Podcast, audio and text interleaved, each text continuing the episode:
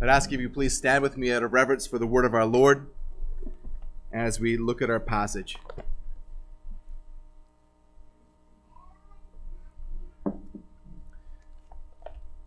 Luke chapter 20, and uh, it's only going to go as far as as verse um, as verse 40 there, but I'm going to go all the way down to verse 44. It's, it's uh, I actually think that, that it, it fits well with the rest of this passage. So Luke, Luke chapter 20, verses 27 to 44. There came to him some Sadducees who deny that there's a resurrection. And they asked him a question, saying, Teacher, Moses wrote for us that if a man's brother dies, having a wife but no children, the man must take the widow and raise up offspring for his brother. Now there were seven brothers. The first took a wife and died without children. And the second and the third took her, and likewise all seven left no children and died. Afterward, the woman also died. In the resurrection, therefore, whose wife will this woman be? For all seven had her as wife. And Jesus said to them, The sons of this age marry and are given in marriage but those who are considered worthy to attain to that age and to the resurrection of the dead neither marry nor are given in marriage. For they cannot die anymore because they are equal to angels and are sons of God, being sons of the resurrection. But that the dead are raised, even Moses showed in the passage about the bush, where he calls the Lord the God of Abraham and the God of Jacob and the God of Isaac and the God of Jacob. Now he is not the God of the dead, but of the living, for all live to him. Then some of the scribes answered, Teacher, you have spoken well, for they no longer dared to ask him any question. But he said to them, How can they say that the Christ is David's son? For he himself says in the book of Psalms, The Lord said to my Lord, Sit at my right hand until I make your enemies your footstool. David thus calls him Lord. So, how is he his son? This is the word of God. May he write its eternal truths upon our hearts for his glory and for the building of his church. Please be seated.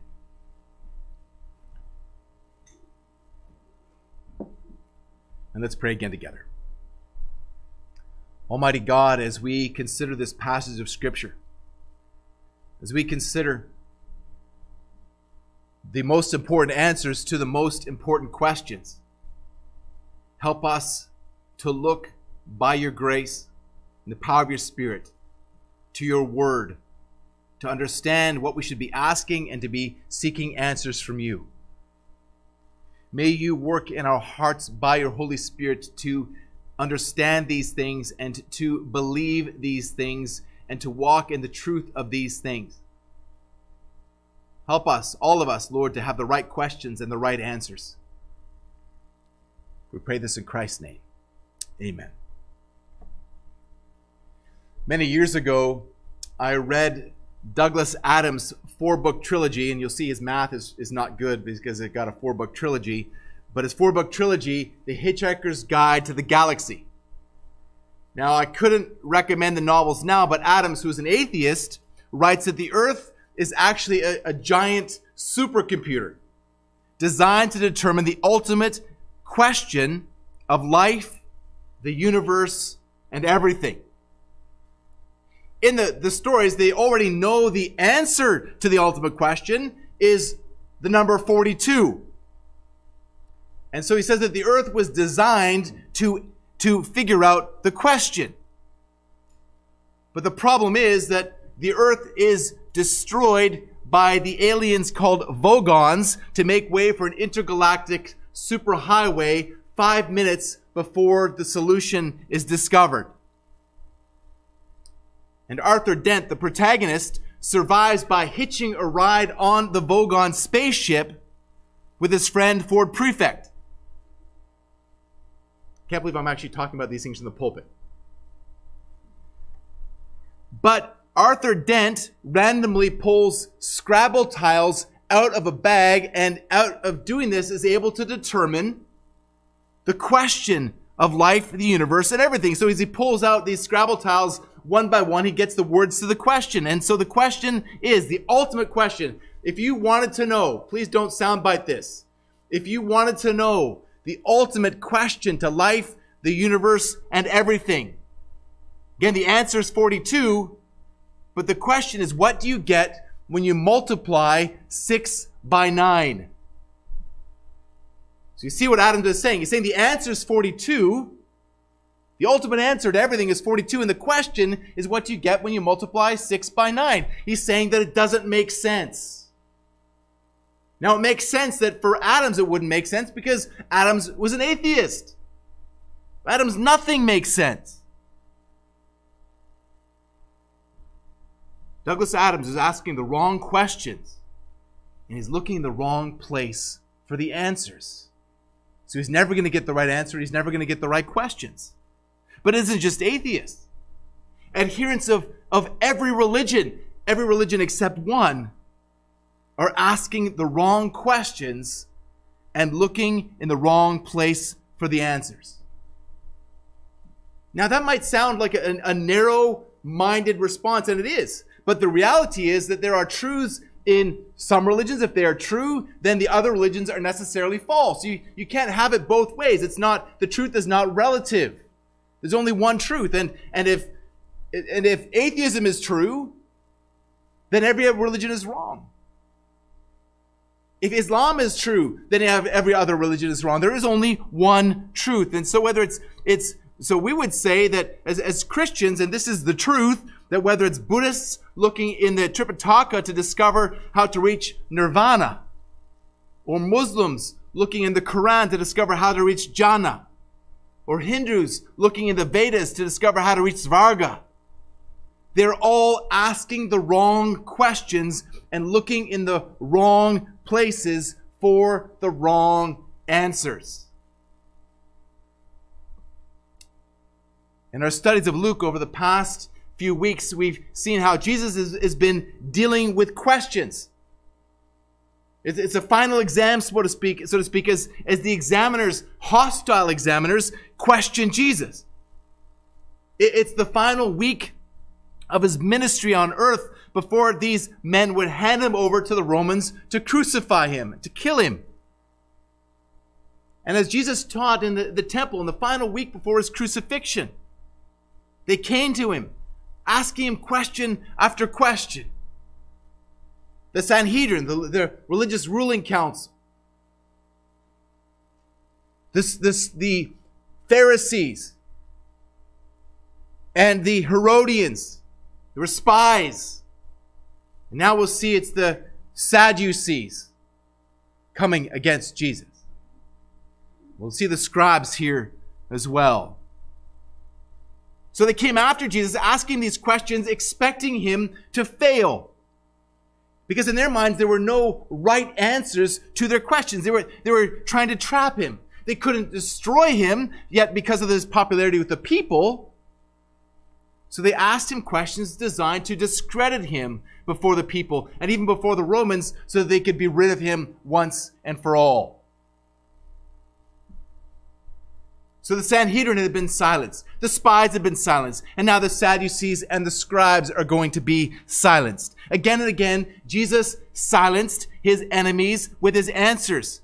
And more than that, he taught us important, vitally important principles through his answers. We've seen already that, that Jesus taught us the, the, the heavenly source of his authority through answering their questions. He taught us how to relate to earthly authority as under God's authority in answer to their questions. Now, these are important principles and we need to understand them. Perhaps more now than any other time in our lives. But the two answers we're going to hear this morning are the answers to the two most important questions we face as human beings bar none, the two most important answers that exist. Now, people might say these, these same things to you in other ways, but no one will say anything more important to you than what you are about to hear. They're important not because they come from my lips, but because they come from Holy Scripture and hear from the lips of Jesus Christ, the incarnate Son of God. So these are two vitally important answers. And the answers, I'll give you the answers before we hear the questions. The answers are eternal life and Jesus Christ. These are the two answers eternal life and Jesus Christ. The first answer comes from the wrong question posed by Jesus' enemies. And the second answer comes from a question that Jesus asks his enemies. And if you are here as a Christian this morning, you know that these two answers are integrally re- related. That the answers of, of, you cannot answer the answer of eternal life without considering Jesus Christ, and you cannot consider Jesus Christ without, without considering eternal life. And you know that the only way that you will find these answers is through the truths of God's Word. You will find these answers by looking in the Bible. So if you want to understand the right answers and to get the right questions, you need to understand the Scriptures. But asking the right questions and getting the right answers is, is not merely ad- adherence to a particular doctrinal position. It's not all about having your, your theological ducks in a row. The Sadducees, as, as we're going to see, are, are wrong pretty much across the board. But the scribes, who we will talk about later, are correct about resur- the resurrection and resurrection life, but they're wrong about how you get there and by whom. A lot of people have good doctrine. That part's easy. People can answer the theological questions correctly without knowing the answer personally. In other words,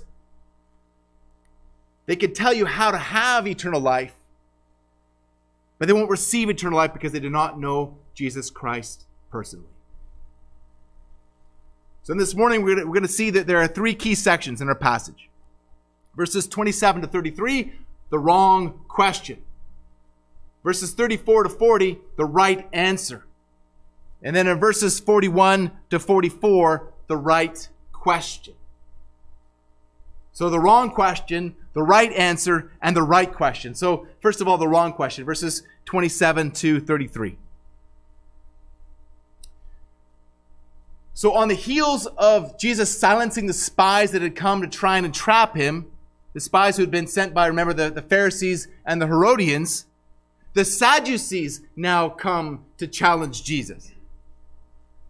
Now, as we talked about with the, the children, the, the, the, Sadducees are known for a particular doctrinal position. We, there's not a whole lot that's known about them because they really ceased to have any position or any authority with the destruction of the temple in AD 70.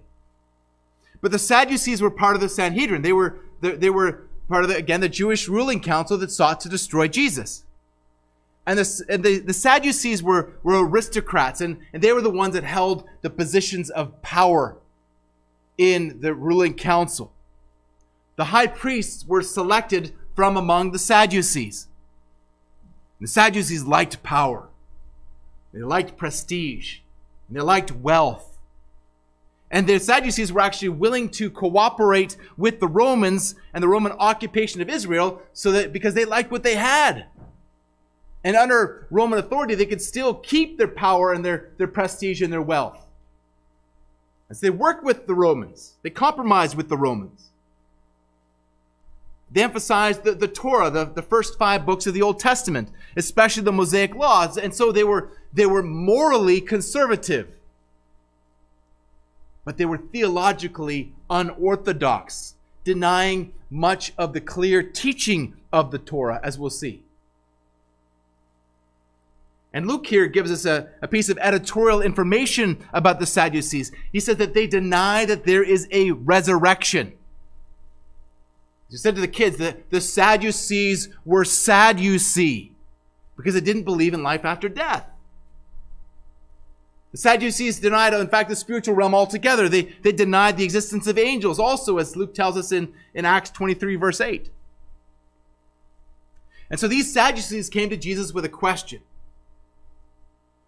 And like we saw last week, they, they approach him calling him teacher or rabbi. So there is a, an, an acknowledgement of Jesus' authority, but even if it's just for show.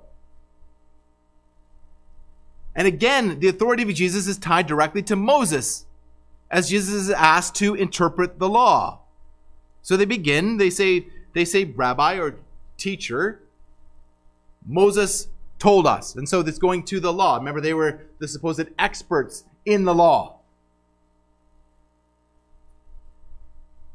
Sadducees ask Jesus about levirate marriage. This is part of the, specifically the, the Mosaic civil law, in which when, when a man's brother died childless, okay, this is Old Testament civil law.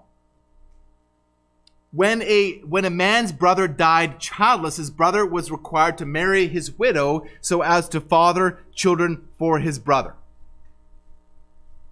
Okay, this is, that's called levirate marriage. And, and it was, it was really, even by the time of Jesus, it really was, was not very often put into practice, but it was part of the, the, the civil law, the laws of, uh, the, the civil laws of, of Israel for that particular time. And, and the, the reason for it was so that there would be, because of the importance of, of inheriting the land, that they would make sure that, that someone's name didn't die out. So that you have offspring to inherit the land.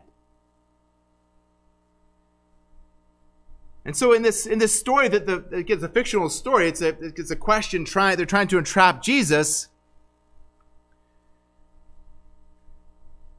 One after another of these brothers, these seven brothers, married the woman and then died without having any children. I wonder what kind of a cook she was. Sorry, that was bad. But one after another, these, these men died, and then she died with no children. So they asked Jesus, in the resurrection, whose wife will the woman be? For the seven had her as wife. So one wife, seven husbands, and no children. On the face of it, it seemed like a legitimate question. On the face of it, it seems as though they, they really want to know the answer. But, but this is really an, an example of, of, of reductio ad absurdum. Reductio ad absurdum. This is a, a logical argument where you try to reduce your opponent's argument to absurdity. So what they're trying to do is to make the, the concept of eternal life seem ridiculous. And they're trying to use the Mosaic law to do it. They're trying to, to pit the doctrine of the resurrection against Moses. Now, this is Moses, remember, who appeared to Jesus on the Mount of Transfiguration, very much alive. Jesus has clearly taught on the resurrection, and so they're really trying to pit Jesus against Moses. And they think they've got Jesus trapped. Think again. The Sadducees had asked the wrong question, but now Jesus gives the right answer verses 34 to 40, the right answer. Let me read just the first part of Jesus' reply, and then we're going to discuss his main points. The sons of this age marry and are given in, marriage. It's verses 34 to 36. But those who are considered worthy to attain to that age and to the resurrection from from the dead neither marry nor are given in marriage. For they cannot die anymore because they are equal to the angels and are sons of God, being sons of the resurrection. The sons of this age marry and are given in marriage, but those who are considered worthy to attain to that age and to the resurrection from the dead neither marry nor are given in marriage. So the bottom line here is that Jesus is saying that their question shows that they do not understand marriage and they do not understand eternal life. First of all, Jesus says that the, the sons of this age marry and are given in marriage. Now, now this here is not a specific, uh, this when he says sons of this age, it's not a specific reference to gender. It refers to people in general, to male and female. Now, sons of this age could refer simply to those who, who live in this world, including you and me. Right? The sons of this age. And we can also recognize that, that the fact that, that marriage is really the general course of events in the lives of most people. Right? Most people statistically get married. However, I think Jesus is actually saying more than that here. notice that Jesus is drawing a contrast between the sons of this age and the sons of God, who are the sons of the resurrection.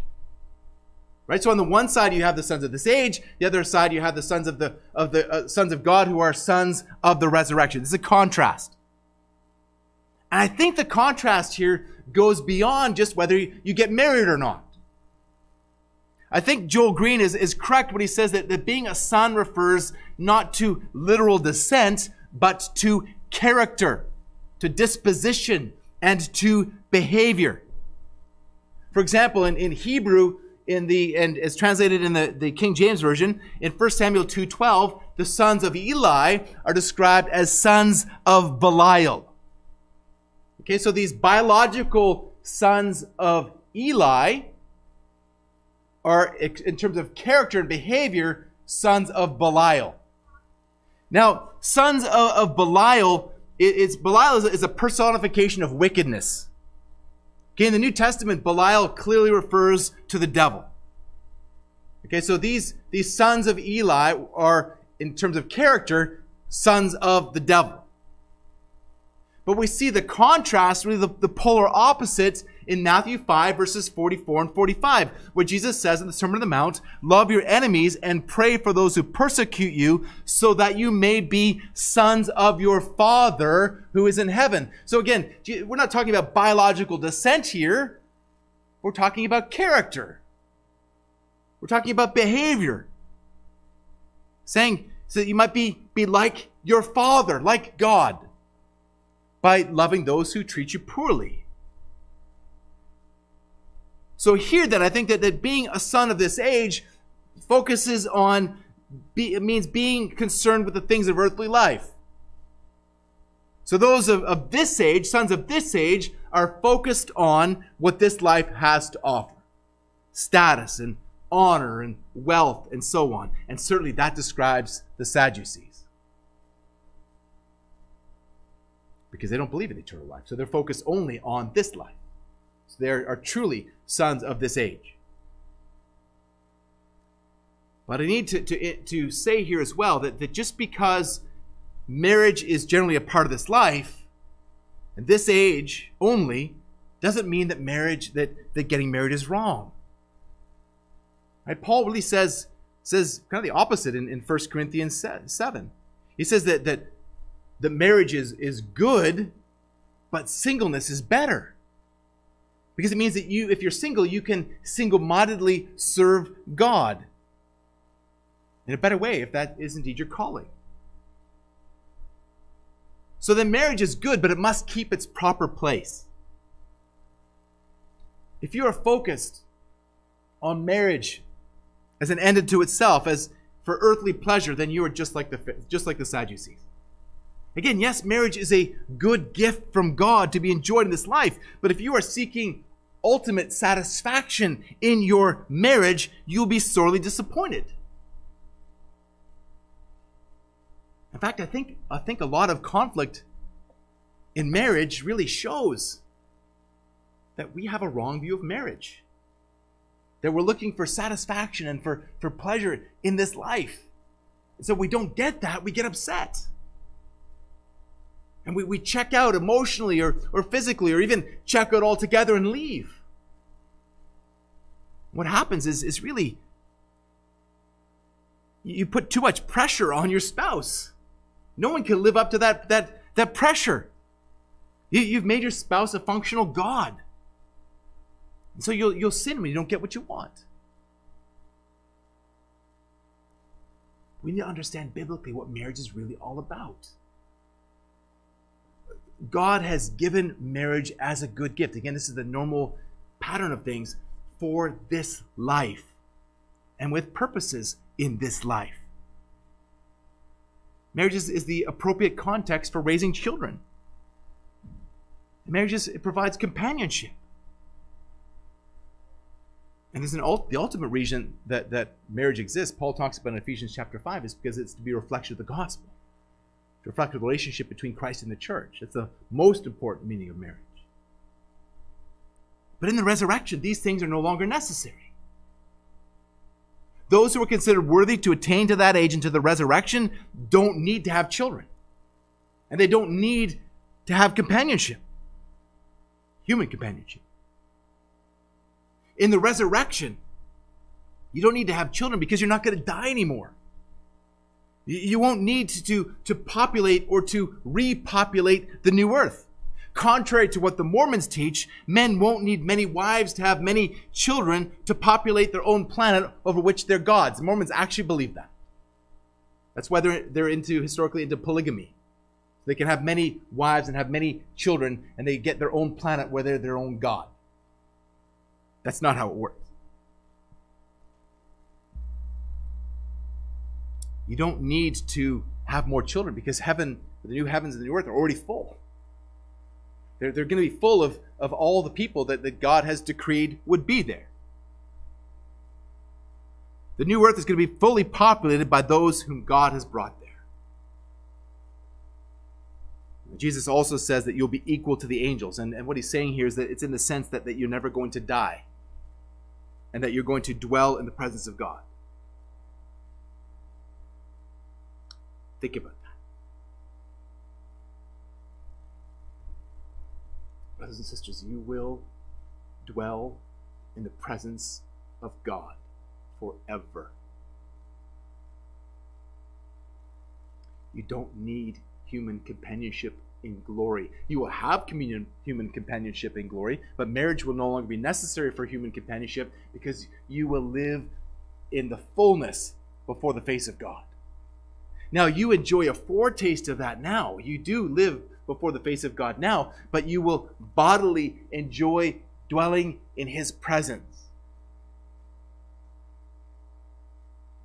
Without a, a, a weak body to get in the way, without, without your sinful temptations to get in the way. You will enjoy God in the fullness, in glory.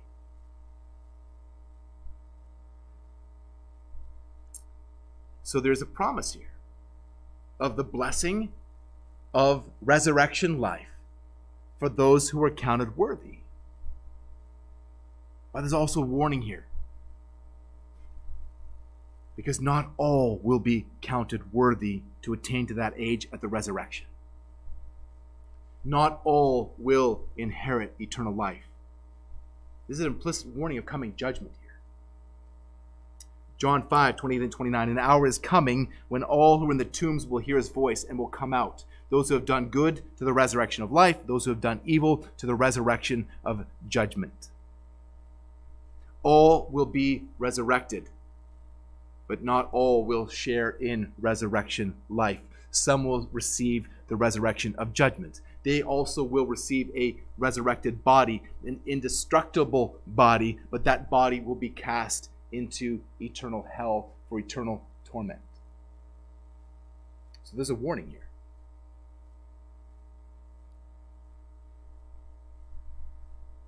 Jesus gives eternal life as the correct answer to the Pharisee, sorry, to the Sadducees' wrong question. Eternal life is the right answer to the wrong question. Again, the Sadducees were not concerned about resurrection life. They didn't believe there was such a thing as resurrection life. They focused only on earthly life. So that, that in their in their scheme, in their theology, through marriage, their lives would continue through their offspring. But Jesus is, fo- is focused on eternal life and the fact that your life continues through resurrection. But what is your focus? Is your focus on the things of this life or on resurrection life? Are you a, a child, a son of, of this age, or a son of God through the resurrection? Now, Matthew and Mark include a, a further correction from Jesus to the Sadducees. He says, You are wrong because you know neither the scriptures nor the power of God. Matthew 22, 29. And you cannot get any more wrong than that. You do not know the scriptures nor the power of God. You will not know the power of God if you do not look in the Bible. You will see the power of God, but you will not understand the power of God unless you interpret what you see through God's Word.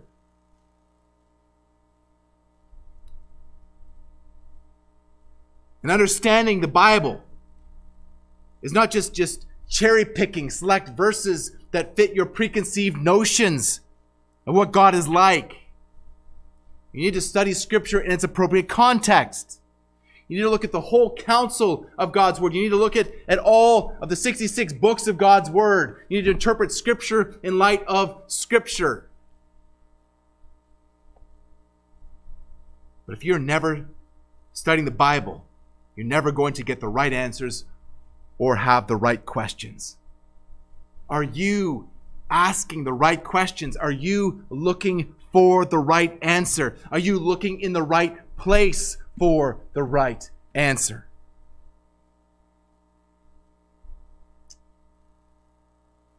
Well, now let's look at the second part of Jesus' reply in verses 38 and 39, sorry, 37, 38. He continues, but that the dead are raised, even Moses showed in the passage about the bush, where he calls the Lord the God of Abraham and the God of Isaac and the God of Jacob. Now he is not the God of the dead, but of the living, for all live to him. The scriptures, Jesus goes to the scripture to prove that the Sadducees are wrong about the resurrection. So Jesus here is, is proving that the resurrection is taught in the Old Testament. Now, it, it's true that, that in the Old Testament, the, the doctrine of resurrection is, is not, it's less developed in the Old Testament than in the New Testament. But it's there. It's very clearly there. Jesus could have gone to the Psalms like we saw this morning in Psalm 16, or he could have gone to Job, or, or the prophets like Daniel, Daniel 12, 2. And many of those who sleep in the dust of the earth shall awake, some to everlasting life, and some to shame and everlasting contempt. This is very much a parallel to what we saw a few moments ago in John 5. So Jesus could have gone to many, many places in the Old Testament to prove that there is an afterlife, that there is resurrection life but he goes to the to the text of the, the Pentateuch, right? One of the first five books of the Bible, because the Sadducees held the Pentateuch, they held the Torah in the, in the highest regard. So what Jesus is doing here is he's, he's using their own supposed area of expertise to show that they're wrong. Now earlier they quoted Moses. Well, the Sadducees aren't the only ones who can quote Moses. Jesus can quote Moses too. Jesus is showing them that they are the ones who are against Moses. They thought that they understood the Word of God, but now Jesus Christ, the Word of God incarnate, is showing them just how wrong they are. And Jesus doesn't just go to some obscure text to do it.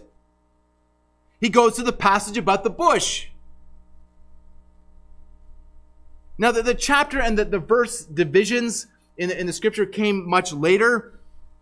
Uh, the chapter and verses in, were in the not developed until the 13th century for the New Testament and the 15th century for the Old. But every Jew knew the passage about the bush. And these Sadducees, who supposedly grounded their doctrine in the Torah, should have especially known about the passage about the passage about the bush. Because it was there that the Lord God revealed his covenant name to Moses. We know it as Exodus 3 6, where God said to Moses through the burning bush, I am. I am the God of your father, the God of Abraham, the God of Isaac, and the God of Jacob. Now, Abraham and Isaac and Jacob were, were dead long before the Lord appeared to Moses in the bush. But they were clearly still alive. They are clearly still alive. Hebrews 11 shows that, that all of God's people since the beginning of the world believed in the resurrection and eternal life. Hebrews 11 talks about Abel and Enoch and Noah and Abraham and, and all the patriarchs who looked ahead to an eternal inheritance. Furthermore, these men, Abraham and Isaac and, and Jacob, are not reincarnated. Nor have they become merely part of the, the cosmic whole like Buddhism and Hinduism teach. when you die, you will not be reincarnated. Is it appointed for man once to die and then comes judgment? You not become part of the cosmic whole. When you when you die, you will still maintain your identity. You remain you in eternity. Abraham and Isaac and Jacob are still alive. And they're still alive before God. Your covenant relationship with God will continue just as God's covenant relationship with Adam, with Abraham and Isaac and Jacob continues. Consider that little phrase at the end of verse 38 for all live to him. Brothers and sisters, not even death can break your relationship with God. Abraham and Isaac and Jacob are alive to God, and you are, and you will be too.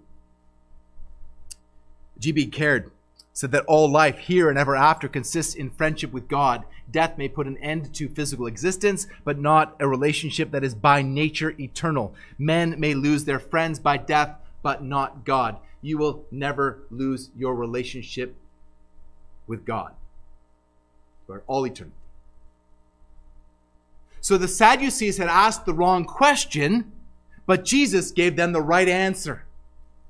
He used their attempted attack to teach vital truths about existence and the nature of eternal life. Jesus has parried yet another attack and has deflected it back against his enemies. Verses 39 and 40. The scribes are listening in. And they like what they, what they heard. They said, Teacher, you've spoken well. They like what they heard because it agreed with what they believed. In that narrow area, in the area of eternal life, the scribes who, who really worked closely with the Pharisees, they believed in eternal life. So they're like, Gotcha, Sadducees. The Sadducees had been silenced. They didn't dare ask Jesus any more questions. But the scribes are about to be silenced as well. Matthew and Mark include after this uh, a, a question from a lawyer who was a scribe, where they ask Jesus about the great commandment. What's the greatest law in the, the commandment? What is, the, what is the greatest commandment? Jesus says, You shall love the Lord your God with all your heart and soul and mind and strength, and you shall love your neighbor as yourself. That's the great commandment. Now, Luke doesn't record that, but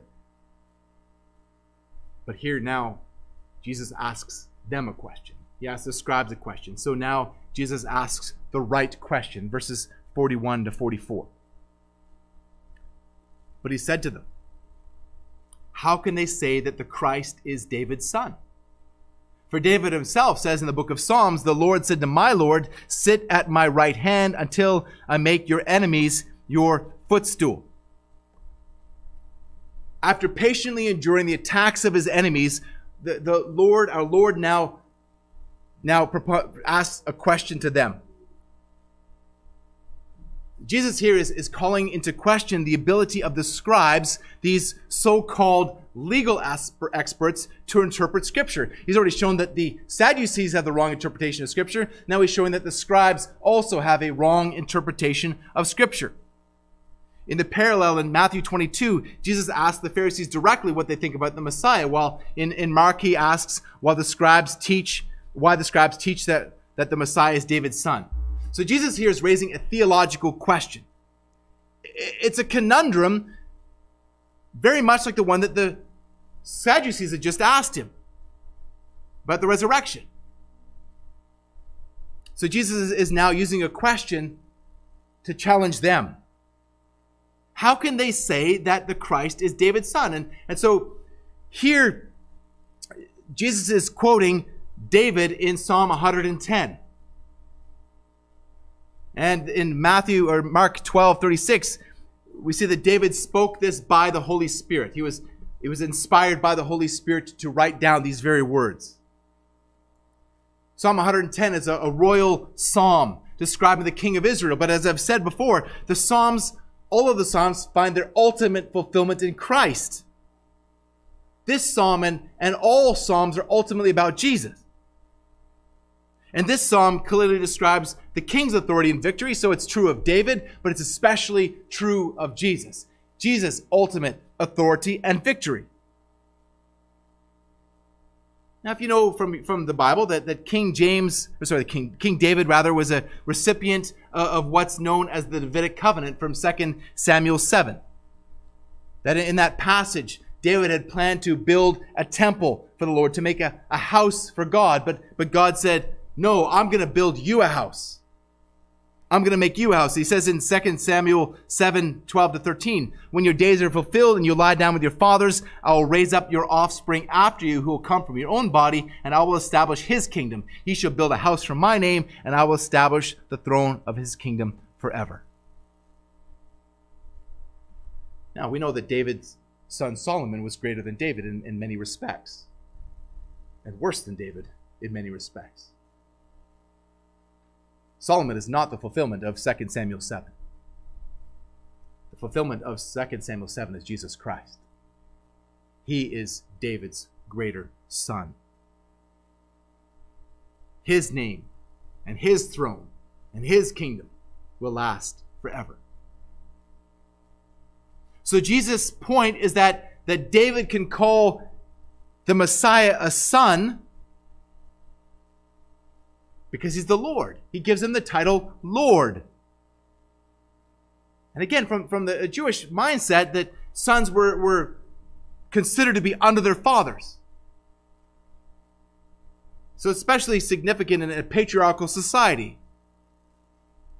But the point is that Jesus is saying that the Messiah, as David's son, is even greater than David. And Jesus doesn't give the answer to his question. But Jesus is the answer to his question. And we've seen many times that, that Luke has included references to Jesus as the son of David and Gabriel's announcement to Mary in Luke uh, 1 32 and 33. He'll be called, so he'll be great and he'll be called the Son of the Most High, and the Lord God will give to him the throne of his father David, and he will reign over the house of Jacob forever, and of his kingdom there will be no end. Or blind Bartimaeus in Luke 18 38 39 says, Jesus says, Jesus, son of David, have mercy on me. Luke doesn't record it, but at the triumphal entry, the people cry, Hosanna to the Son of David. Jesus Christ is the Son of David. He is the Messiah. He is David's greater son. He is the Lord. Jesus is the answer to his question. And he is sitting at the right hand of God. After his resurrection, he was enthroned to glory and he's now seated at the right hand of God. He is in equal power with God. He is God in heaven. And he will defeat his enemies. He's already begun to defeat his enemies as we see here. These men who are standing before him have shown themselves to be his enemies, and he's begun to defeat them through his answers to their duplicitous questions but the full answer of that question is yet to come. The full defeat is yet to come. We haven't seen this yet here in Luke. And we still await the final fulfillment of his defeat of his enemies when he finally defeats death for all of us. As Darrell Bock says, every possible group has taken a shot at Jesus and failed. Pharisees, nationalists, scribes, Sadducees, leaders of the people. They've all tried and failed to attack Jesus. Friends, we were all the enemies of Jesus just as much as the Sadducees and the Pharisees. Jesus doesn't answer his own question, but he is the answer to his question.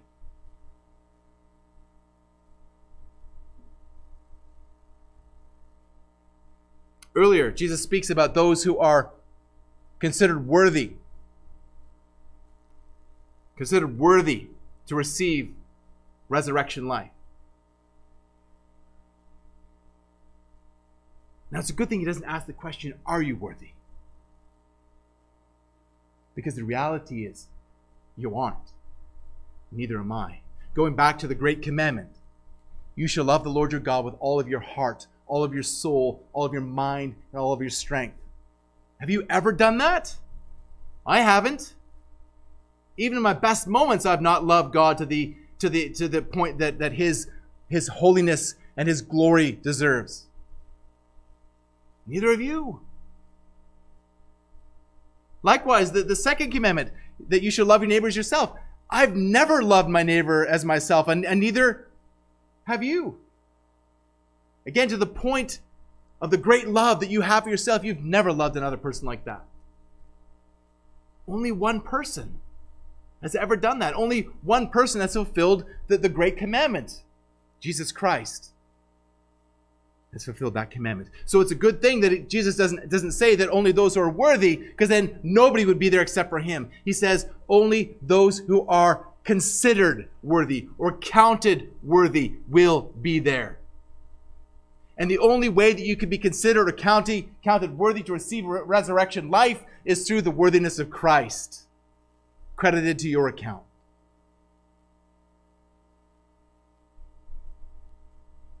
Jesus Christ loved God with all of his heart and soul and mind and strength, and he loved his neighbor as himself, even to the point of death on a cross. He suffered and died, bearing the punishment of your sin and mine. And so when you put your faith in him, the, the record of your guilt gets credited to his account.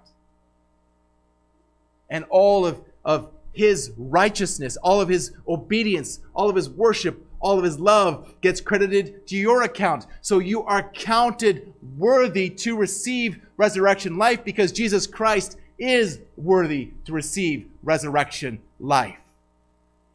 We see that in the fact that three days after he is crucified and killed, he rises from the grave, victorious over sin and death and hell and Satan. This resurrection vindicates him as being not guilty of the charges that have been brought against him. And he then, 40 days later, rises bodily, where he now sits enthroned in glory.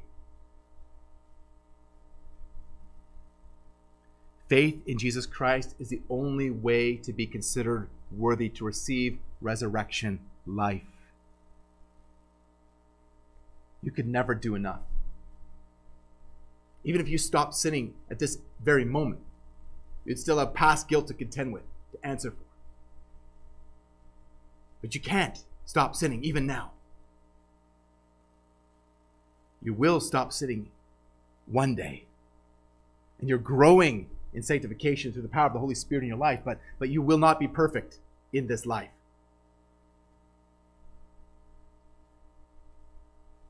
And so, as, as we begin to draw this to a close, all of those who have gone before are now present with the Lord. The Lord is the God of Abraham and Isaac and Jacob and, and all of our loved ones who have died in Christ and those who have gone ahead of us are awaiting resurrection bodies. But they're alive to God right now. They're alive to God right now. But again, they aren't the only ones who are alive right now. When Jesus speaks to the Sadducees about the Lord speaking to Moses in the burning bush, he's speaking about himself. He's already begun to show himself as the answer. Jesus Christ is the Lord. He is Yahweh. He is the I am. He's already received his resurrection body in heaven. He has it right now. One day he is going to return and he's going to fully and finally defeat his last enemy and your enemy and mine, which is death. The nihilist philosopher and atheist Nietzsche said God is dead. And many people respond to that and say, well, Nietzsche is dead. Well, in one sense, he is, but he's still alive. His spirit still lives and he is, is awaiting final judgment. The final resurrection. There is, there is a, a resurrection for all, but a resurrection of life to those who are being saved, and a resurrection to eternal punishment for those who are condemned to hell, for those who are not counted worthy. Let's just turn for a moment to 1 Corinthians chapter 15.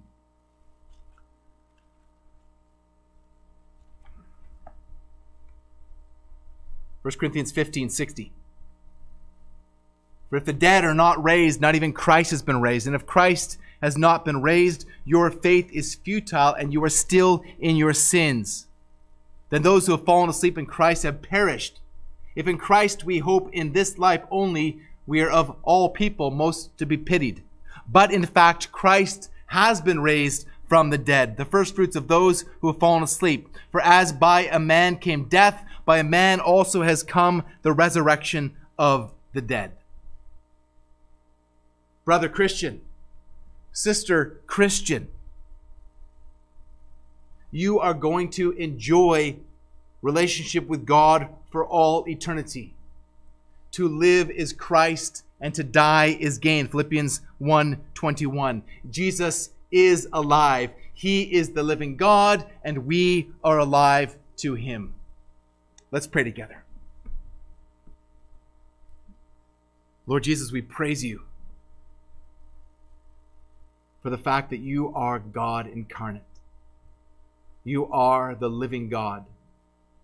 Though you were crucified and killed in the body, you are eternally alive. You have been raised bodily, you have ascended bodily, and one day you will return bodily. And when you return, then will come final judgment. Lord, may we, all of us, at final judgment, receive resurrection unto life through faith in you. Lord, we know that during this time before you return that this is your mercy, that you have not returned yet because you're waiting to bring the rest of the sheep into the fold, the rest of the wheat into the barn. We pray that you would do so. We pray that you would save the rest of your people and then you would return to bring final judgment and justice, an end of wickedness and rebellion against you, that you might receive the glory that you deserve, and that we also, with resurrected bodies and, and without any more sin, will be able to give you the glory that you deserve. Lord, help us to live life in anticipation of that. Help us to live life in anticipation of life with you, eternal life with you, that we might grow in our obedience to you and our love for you for the glory of your name. Amen.